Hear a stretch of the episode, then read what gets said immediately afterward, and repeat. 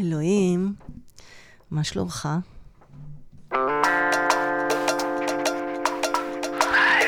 שומע? אומרים שאתה רואה הכל, שומע הכל, יודע הכל.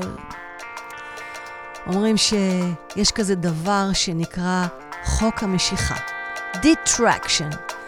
וככל שנתמקד בלמשוך לעצמנו דברים טובים, זה מה שיקרה. וכך אמר בודה. בודה אמר, כל מה שאנחנו הוא תוצאה של מה שחשבנו.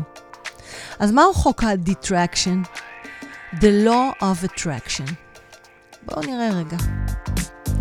מלווה אותנו, כמו תמיד, די.ג'יי שלקה, בקטע חדש שנקרא Energy Beats.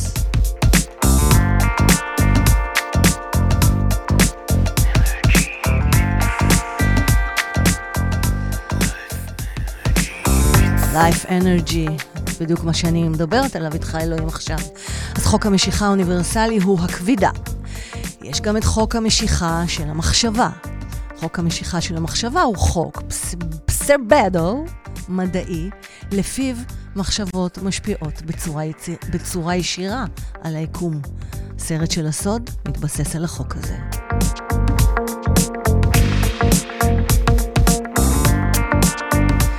מדובר בחוק טבע שפועל על כל תחומי החיים. כן, כך יצרת אותנו, אלוהים. משמעותו היא, ביקום שבנית לנו, אלוהים, ישנם אין סוף של שדות אלקטרומגנטיים, וזה ממש, אבל ממש מתחבר לשיחה שלנו עם אריאל, דה ליון, בפרק מספר 26, לכו לרוקנרול של החיים, ושם תשמעו את כל הגישה של הגישה הזאת שאריאל מיישם בפרויקט שלו, כוונות מגנטיות. אז אה, אלוהים, היקום למעשה עשוי כולו מאנרגיה חשמלית רוטטת. יעני, בנית לנו וייבר אחד גדול, ולא רק לנשים.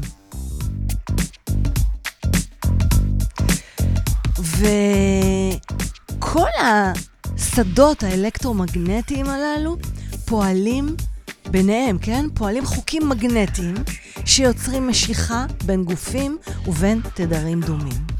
החוק מתייחס לכל רמות הקיום, החל מהגרביטציה והדרך בה הכוכבים אפילו נעים במסלולם, ועד עד הכוונות. רגע, בוא נשמע אותך, תגיד שוב. עד הכוונות.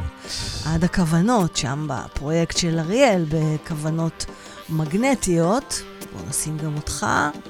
יפה, רגע, בראבו. עד הכוונות, כוונות זאת מחשבה, נכון? כוונות, אה, מחשבה. האם מחשבה זו כוונה? האם כוונה זו מחשבה? נקודה מעניינת. לחשוב, לחשוב עליה.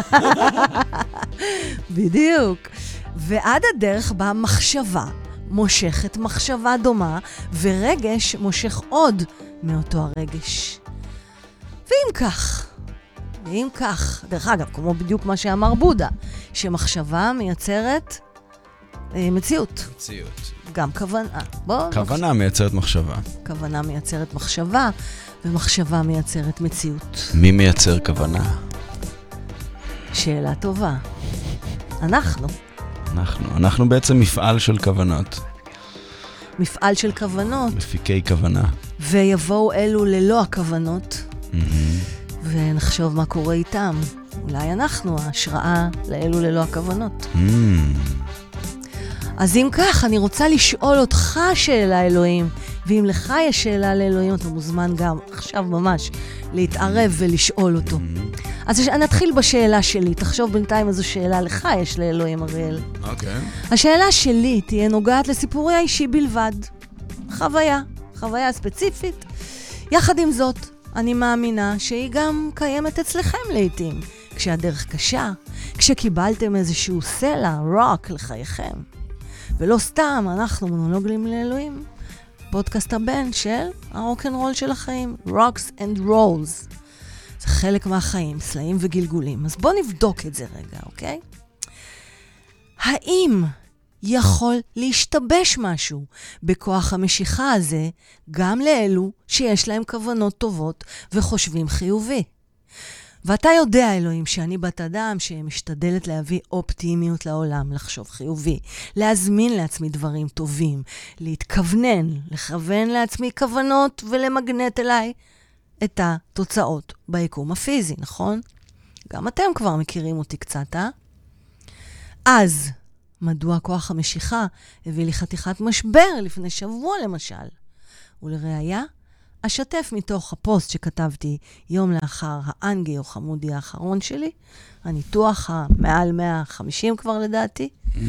רק הסבר למי שלא מכיר, זה ניתוחי מניעה, שבהם מרחיבים לי את כלי הדם לדיאליזה, כדי שאוכל להתחבר ולחיות. אני עושה את זה כל ארבעה, שישה חודשים, כבר 16 שנים בהרדמה מלאה. וזה לשון הפוסט. מצטערת לאכזב אתכם, אבל הפעם היה קשה. מה זה קשה? חוררו אותי כמו בובת מחטים של חייטים שכולה הם מחטים בגופה. למה? כי לא מצאו לי וריד אחד פשוט וקטן, שיכיל עירוי של תינוק אפילו. היינו מקס ואימא ואני המחוררת. אורן, אחי, הצטרף לאפטר פארטי. ותאמינו לי שחוררתי בשקט. שמרתי על דממה. דממה שתאפשר לרופא לסיים את זה בשקט ובשלווה. ובכל זאת, זה לא הצליח. ורידיי שהתעייפו כנראה, היום סירבו לקלוט עוד מחט. ואפילו שעשה זאת הרופא המרדים שלי, הכי טוב בארץ, אלוף אמיתי ואהוב מאוד, קראו לרופא המנתח, התותח שלי. גם ניסה. לא הצליח. הוחלט לעשות זאת בתוך חדר הניתוח עם אולטרסאונד. עשו. הצליח. ואני? הפעם לא עמדתי בזה. ואני, אני, שכל כך דוממת, צעקתי. כי כאב לי, כנראה קצת יותר מדי. אז מה אני הולכת לעשות עם כל זה? מה לדעתכם, מה לדעתך, אני הולכת לעשות כשעכשיו אני בליזה, זה היה בפוסט, אחרי שהכנסתי לעצמי בעצמי עוד מחט כדי להמשיך לחיות. ניחוש, אני נותנת, ניחוש אחד אני נותנת לכם, אבל תקלעו בול בבקשה. הסתיים הפוסט. אז אתה מבין, אלוהים? כן. חשבתי חיובי, מבין, אריאל? חשבתי חיובי כשהלכתי לשם. Mm. כוח המשיכה. Mm-hmm. הייתי אמורה לקבל משהו חיובי. אז נשאלת השאלה, מה במחשבות שלי משכו את האסון הזה מבחינתי? מה במחשבות שלכם? מה במחשבות לב האדם, כשהן טובות, כן? הן גורמות למשיכה הפוכה. והאם יש כזה דבר בכלל? למה, אלוהים? מה זה? עוד באג בבריאה? מה הייתה הכוונה שלך לפני? לעבור את זה בקלות. ובטוב ובמהר. Mm-hmm. איזו שאלה לך יש לאלוהים לגבי הכוונות וכוח המשיכה? מה, חוק המשיכה. מה הכוונה שלך? מה הכוונה שלך? יפה. אז למען הסר ספק, חשוב לי לשתף, כי האלוהים שלי במונולוגים לאלוהים הוא אינו דתי. יחד עם זאת, הוא אמור לשקף לכם את האמונות הספציפיות שלכם. כל אחד והיכן שאלוהים פוגש אותו, הוא משתקף בחייו. זה יכול להיות תדר מסוים, אנרגיה קוסמית, אלוהים דתי, בודהיסטי, טאואיסטי, יהודי, מוסלמי, נוצרי, זה יכול להיות כל דבר שאתם מתחברים אליו.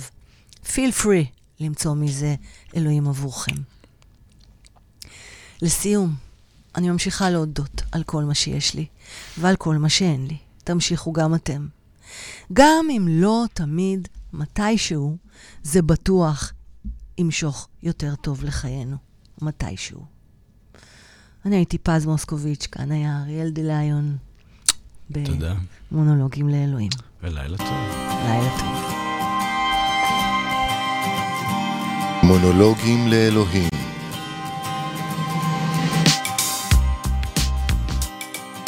שאלות על מהות הקיום האנושי עם פז מוסקוביץ'.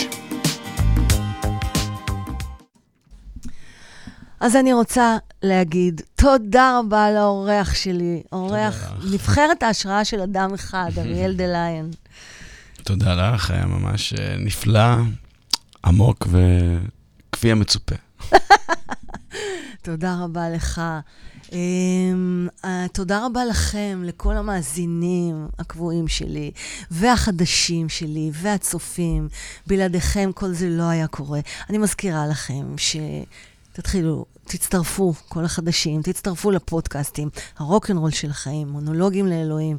אנחנו נמצאים all over. הפרק איתך, אריאל, יעלה עד יום חמישי, mm-hmm. בדרך כלל ביום חמישי. אה, גם הפרק במונולוגים יעלה ביום חמישי. אנחנו נמצאים בספוטיפיי, בגוגל פודקאסט, אפל פודקאסט, ואפילו ברדיו אינטרנטי טיון אין. אז מי שרגיל אה, להקשיב לשם, אנחנו נמצאים גם שם. אה, הפרקים עולים פעם בשבוע, עד שבועיים. ואתם מוזמנים להמשיך לתמוך בי כדי שאוכל להמשיך את כל הפעילות הזאת. לינק לתמיכה בתגובות של הלייב וגם ב description של הפודקאסטים. מונולוגים לאלוהים